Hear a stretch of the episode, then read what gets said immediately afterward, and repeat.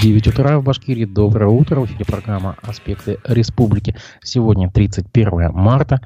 Меня зовут Дмитрий Колпаков. Подведем итоги среды, э, четверга, посмотрим, с чем встретим день сегодняшний. Э, трансляция идет в Одноклассниках, ВКонтакте, в Ютьюбе. В чате трансляции пишите свои вопросы и комментарии. А теперь к обзору прессы.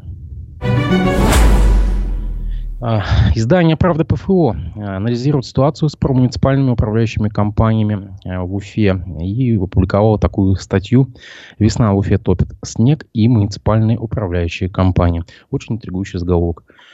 Сообщается, что арбитражный суд республики ввел процедуру конкурсного производства в АО УЖХ Кировского района Уфы. А до того а, под такую процедуру банкротства попала УЖХ Ленинского района Уфы. А, издание также напоминает, что а, муниципальный типовой оператор МУП Уфимские инженерные сети также находится в стадии конкурсного производства. Так вот, издание пишет, что семимильными шагами движутся на кладбище и остальные районные управления ЖКХ. В крупнейшем Уфе, а это почти более 700 обслуживаемых домов, АО ЖКХ Роженкинского района, процедура банкротства наблюдения была введена еще в августе 2020 года. А, арбитражное дело там продолжается. В АО УЖХ Октябрьского района наблюдение введено в ноябре 2021 года, а в мае 2022 года процедура банкротства сменилась на внешнее управление. УЖХ Демского района попала под наблюдение в июле 2022 года. УЖХ Советского района в ноябре 2022 а, ЖХ Сипаевский с 2020 года под наблюдением, с 2022 под внешним управлением. Единственное районное управление ЖКХ, избежавшее банкротства, это УЖХ Калининского района Уфы. Налоговая инспекция пыталась его обанкротить в 2020 году, но суд вынес отказ в иске, пишет издание.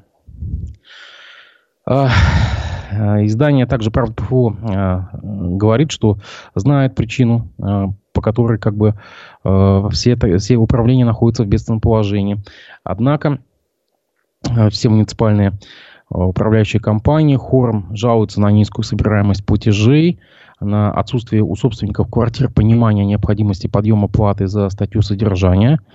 А, ну да, кстати, я могу даже по себе сказать, что в одностороннем порядке они пытаются на процент инфляции поднять стоимость статьи раз в год, они, по-моему, имеют право это делать. Ну так вот, а, в общем, как бы среди, среди причин утверждается, что значит, низкая собираемость, низкая платежная дисциплина как бы, клиентов и а, отсутствие понимания о повышении статьи содержания. Ну, естественно, никто из э, собственников жилья не э, будет сам себе поднимать э, жилищные платежи. Это естественно. Издание делает э, следующий вывод. Таким образом, весну 2023 года коммунальное хозяйство Уфы вступает с обанкротившими основными поставщиками тепла и с муниципальными управляющими компаниями, почти все из которых находятся под различными процедурами банкротства. А если еще вспомнить о том, что в процедуре конкурсного производства находится и муниципальное управление электротранспорта, то становится действительно интересно, а как при таком состоянии ЖКХ столицы Башкирии собирается встречать грядущее 450-летие. Задается вопросом издания «Правда ПФО». А между тем в Башкирии средняя номинальная зарплата в январе составила 49 590 рублей. Это на 19,2% больше, чем в январе 2022 года, а, сообщает РБК со ссылкой на Росстат. При этом, по сравнению с декабрем прошлого года, показатель сократился на 21,3%. Это связано с высокой базой декабря, когда средняя зарплата в республике была равна 61,5 тысяч рублей. Как почитал РБК, по годовому темпу роста зарплат в Башкирии стал третьей по стране. Быстрее всего росли показатели в Алтайском крае и в Чувашии. А на четвертом месте после Башкирии оказалась Оренбургская область. Пятую строчку разделили Забайкальский край и Брянская область. Я напомню, что это было издание РБК «Уфа». Также издание «Правда ПФО» а, сообщает, что Совет директоров акционерного общества «Салат Стекло» одобрил представление займа компании Interhell Medical Company, зарегистрированной в, Королевском, э, в Королевстве Саудовская Аравия. И об этом сообщается на сайте Центра раскрытия корпоративной информации. За проголосовали 6 членов наблюдательного совета, против только один. Сумма сделки составляет 35 миллионов долларов США. По нынешнему курсу это почти 2,7 миллиарда рублей. Поручителем выступила саудовская компания и гражданин Саудовской Аравии доктор Эмад Абду Азиз Аль-Сульмани. Деньги должны быть перечислены заемщику до 31 марта 2023 года и возвращены не позднее, чем через два года. В случае нарушения сроков возврата поручители несут солидарную ответственность в том же объеме, что и заемщик. Стороны гарантируют, что не находятся под санкциями. В случае изменения в этой части э, участник договора, который попал под санкции, имеет право приостановить выполнение своих обязательств. В разрешении споров и других вопросов, не предусмотренных договором, стороны руководствуются законодательством Российской Федерации. Напомню, что это было здание «Правда ПФО». Между тем, в Уфе власти постепенно оживляют набережную реки Белой. Об этом пишет издание МКСЭТ со ссылкой на мэра Уфы Ратмира Мавлиева. С прошлого года, пишет издание, власти города ведут планомерную работу по привлечению инвесторов, и, по словам сити-менеджера, есть ряд интересных проектов. А, далее идет цитата мэра. В будущем набережная должна стать точкой притяжения в любое время года. Хочу отметить, что все объекты должны быть в единой концепции, чтобы было одно общее архитектурное решение задачи, поставленной. Конец цитаты. Предполагается, что на набережной появится культурный центр кухни мира, термальный комплекс, скоростной спуск и открытые спортивные площадки и аттракционы. Пишет издание МКСЭТ. Уфимцы пожаловались на давку в городских автобусах маршрута номер 30. Об этом пишет издание «Комсомольская правда» Уфа. С обращениями жалобами на давку на странице главы Башкирии э, Радия Хабирова э, обращение оставила э, Уфимка Екатерина Меньшенина. Далее она пишет, что свободные места только на гараже автобуса. Проблемы с транспортом в Затоне, наверное, не, не решатся никогда, пишет Уфимка. А, на прилагаемых фотографиях видно, что некоторым пассажирам приходится стоять буквально на краю проема. А, местная жительница также рассказала, что переполненный автобус уже становится на остановке Михайловский поворот, который является четвертой на рейсе.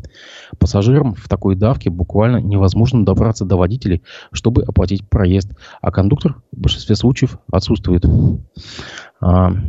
В региональном Минтрансе пояснили, что кондуктора есть не во всех автобусах. Они работают преимущественно на междугородних направлениях. А, ведомстве также сообщили, что расписание маршрута номер 30 соответствует критериям пассажиропотока и рентабельности. В будние дни а, обслуживает э, маршрут 15 автобусов, 2 средних и 13 больших, а в выходные на рейс выходит 8 автобусов. Немножко история перекликается со 104 маршрутом, который ездит из Благовещенского в Уфу. У нас буквально позавчера был депутат Сергей Жуков, который рассказал, а, что ситуация с этим маршрутом очень плачевная, и э, людям, чтобы выехать из Благовещенска, буквально с боем приходится как бы в салон попадать. Э, автобусов, может быть, не хватает, э, и не могут продлить э, маршрут от, от Юризани до центрального рынка. Минтранс против, потому что якобы нету соответствующего пассажиропотока. Но вот как мы здесь видим в этой истории тоже, как бы Минтранс ссылается на а, то, что а, пассажиропоток соответствует как бы удовлетворен вот этими автобусами. Не первый уже раз такая, такая история. Издание РФ сообщает о некой э, скандальной ситуации во Всероссийском центре глазной и пластической хирургии «Алаплан», который основал Эрнст Мудашев. Э, издание пишет, что э, пациенты и сотрудники глазного центра заблокировали вход и отбиваются от попыток их выселить. По одной из версий, по устному указанию ректора БГМУ Валентина Павлова, предпринимается попытка вытеснения отделения глазного центра из здания на улице Зорге, пишет э, Пруфы. Э, в общем, э, профы обратились э, к самому основателю глазного центра Эрнсту Молдашеву. И он сказал, что попытка выселения пациентов может нести политический характер. Давайте прочтем его прямую речь. Произошла забастовка наших пациентов, спонтанная, в связи с тем, что руководство Башкирского медицинского университета прислало каких-то людей выселять больных из палат, чтобы разместить пациентов детского инфекционного отделения клиники БГМУ. Мы сейчас подчиняемся БГМУ. Во-первых, так не делается. Пациенты есть пациенты. У нас вся Россия и полмира. 91 страна к нам едет на лечение. Мы знамениты на весь мир, центр. Суть состоит в том, что этот, в этот момент весьма любопытен. Э, в воскресенье к нам приезжает большая группа, 30-40 человек, в основном из Польши, Великобритании, Соединенных Штатов, Германии, пациенты вот из этих стран. И вот эти пациенты, если наши больные будут выселены, должны располагаться на этом четвертом этаже, который хотят э, запустить под инфекцию, ну, то есть инфекционное отделение. Это политический момент, это антироссийский момент. Дело в том, что все эти пациенты у нас а у нас Центр последней надежды, а, эти пациенты говорят, что русские врачи самые лучшие, имидж России поднимают. Смотрите, а, этот момент очень важен. Это провокация. И когда прислали каких-то, бог знает, людей, силком выселять наших пациентов из палат. Вот такая вещь. Ну, в общем, там большой комментарий, достаточно как бы не связанный с путанными местами. Ну, смысл понятен. А, Молдашев утверждает, что его отделение хотят выселить с четвертого этажа вот этой клиники для того, чтобы там разместилось детское инфекционное отделение клиники БГМУ. А, также профы пишут, что пытались дозвониться до ректора БГМУ Валентина Павлова, но он не взял трубку.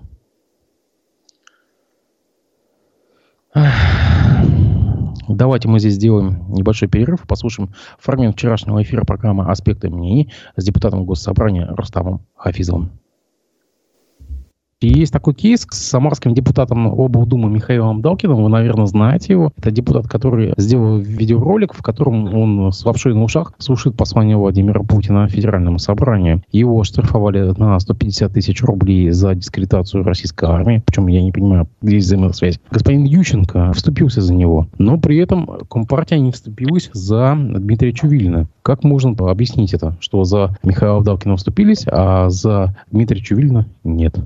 Я напомню сразу для наших органов, что Дмитрий Чувилин включен в реестр э, экстремистов-террористов. Я вот э, как бы разделял бы да, разные вещи.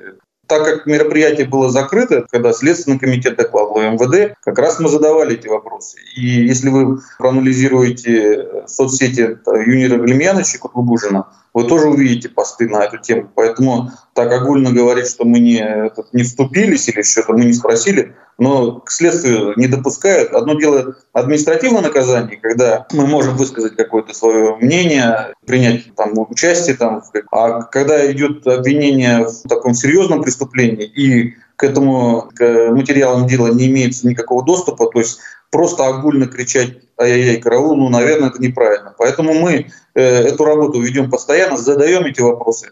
И ну, последний раз как раз нам ответили представители Следственного комитета, что материалы, может быть, даже благодаря этому вопросу, материалы все-таки будут переданы в суд. И мы этот анонс уже в новостях видели, что все-таки эти материалы передаются в суд. У Кутлугужина как раз и написано, почему такое громкое дело он как раз и спрашивает следственный орган, если такое громкое дело, почему его так долго расследуют? То есть это вызывает вопросы. А вы лично верите в вину Дмитрия Чувилина? Мы это уже э, точку зрения озвучивали, мне кажется, неоднократно. Потому не, что... не, меня интересует ваше имя. Знаю, ваше, знаю, ваше знаю, знаю как человека, но такого с виду скандального, но никогда вот не слышал от него или его какого-то ближайшего окружения, что он подвержен каким-то экстремистским взглядам. Вот это, это очевидно. То есть как он внутри, что у него там кипело, вот этого знать я не могу, потому что близким другом его не являлся. А вот то, что марксистский кружок признали экстремистской организацией, вас ничего не корябует? Его, опять-таки, признали ли его судом, я это не видел. То есть марксистский кружок, э, он же, прежде чем его признать, то есть это должно быть решение суда. Это в СМИ можно назвать там что угодно, да?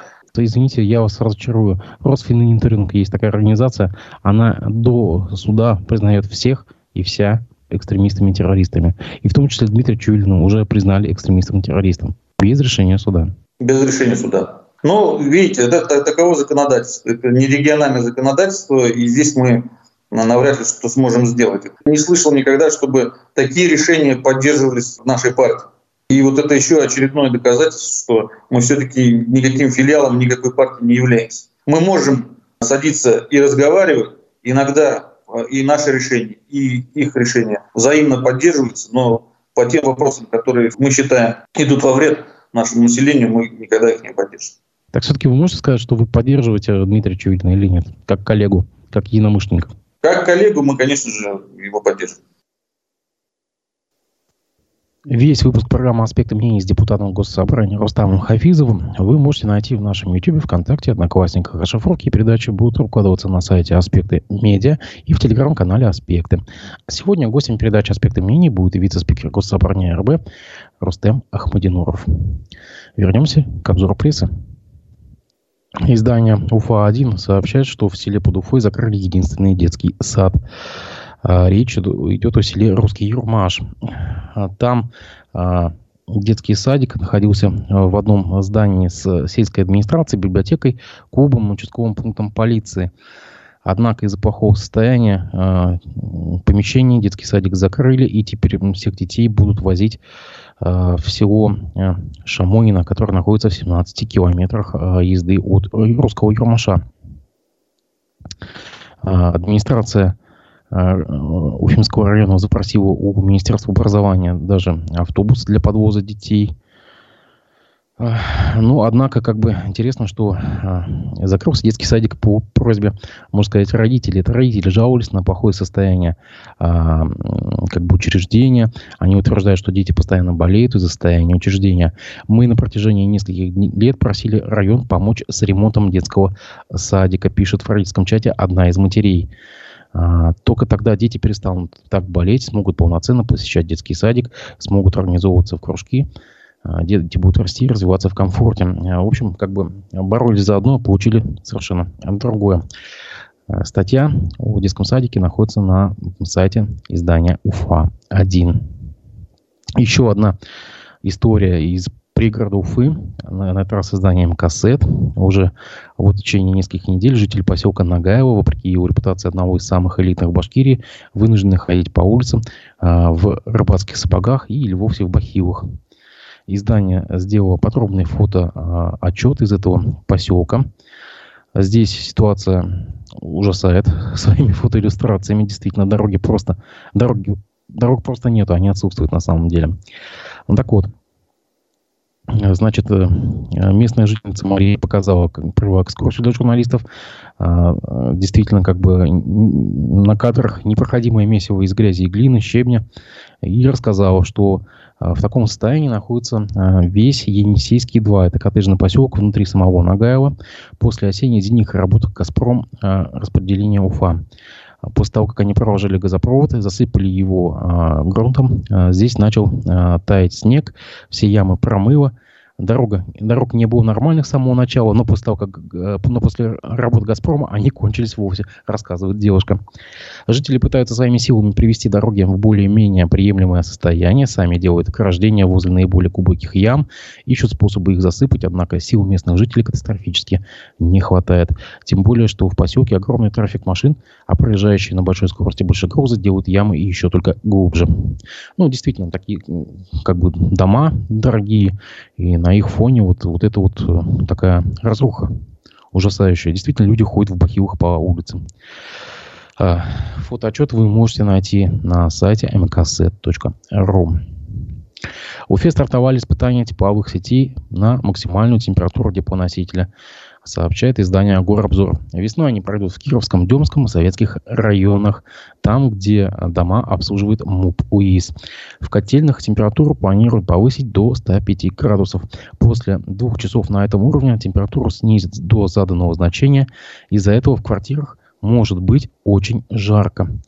Уфимцев просят с пониманием отнестись к выполнению работ. При этом жильцам не нужно будет платить за дополнительную тепловую энергию, которая поступает в дома во время испытаний. Все работы проводятся за счет предприятия, пишет издание «Горобзор». Также МКСЭД сообщает, что э, в, э, компания ЮТЕР вертолетные услуги изыскала с Республиканского фонда социальных целевых программ долг и проценты – на сумму 72 миллиона рублей. Авиаперевозчик делает ну, как бы вывод издания. Вероятно, предоставлял экипаж для вертолета, который приобрели для главы Башкирии Ради Хабирова в 2019 году. Само воздушное судно купила другая организация, региональный фонд. Вертолет обошелся тогда в 430 миллионов рублей. В Минспорте Башкирии сообщили РБК УФА, что министерство в качестве учредителя футбольного клуба Уфы проводит работу по установлению оптимальной зарплаты управленческого персонала в плановом порядке. А, подчеркивается, что вопрос регулирования зарплат тренеров и игроков не стоит, так как их заработки регламентируются а, контрактами. А скольких человек коснется сокращения зарплаты и насколько, в министерстве не уточнили. РБК напоминает, что 30 марта в ВК УФА сообщили, что получили письмо от учредителей об установлении максимального уровня зарплат персонала. Сотрудники клуба начали получать соответствующие уведомления. В клубе заявили, что были самыми бедными в премьер-лиге, а теперь будут самыми бедными в первой лиге. Издание также напоминает, что Башкирия вошла в состав учредителей в октябре прошлого года. А, ну и трагическая новость. В Нефтекамске на территории э, гаража ГУБ «Автотранс» погиб 58-летний работник Нефтекамского ПТП. Как сообщает Государственная трудовая инспекция, трагедия произошла накануне 29 марта. Известно, что погибший осматривал автобус «Нефас» в смотровой яме, когда э, за ним в очередь встал заехавший на базу автобус «ПАС». Завершив работы с первым автобусом, мужчина дал команду водителю начать движение вперед, а сам начал подниматься по лестнице из смотровой ямы. Следом за «Нефазом» движение начал «ПАС», который сначала сшиб работника со спины, а затем протащил его порядка 5 метров. 58-летний а, мужчина скончался от полученных травм. Давайте мы а, завершим наш сегодняшний а, обзор вечерним дайджестом телеграм-канала «Эхо новости». Госдеп США призвал американцев срочно покинуть Россию после ареста корреспондента газеты Wall Street Journal Эшли Гришковича Гершковича. Решение о его заключении под стражу э, принял Лефортовский суд Москвы. Репортер подозревает в шпионаже. Ему грозит до 20 лет заключения.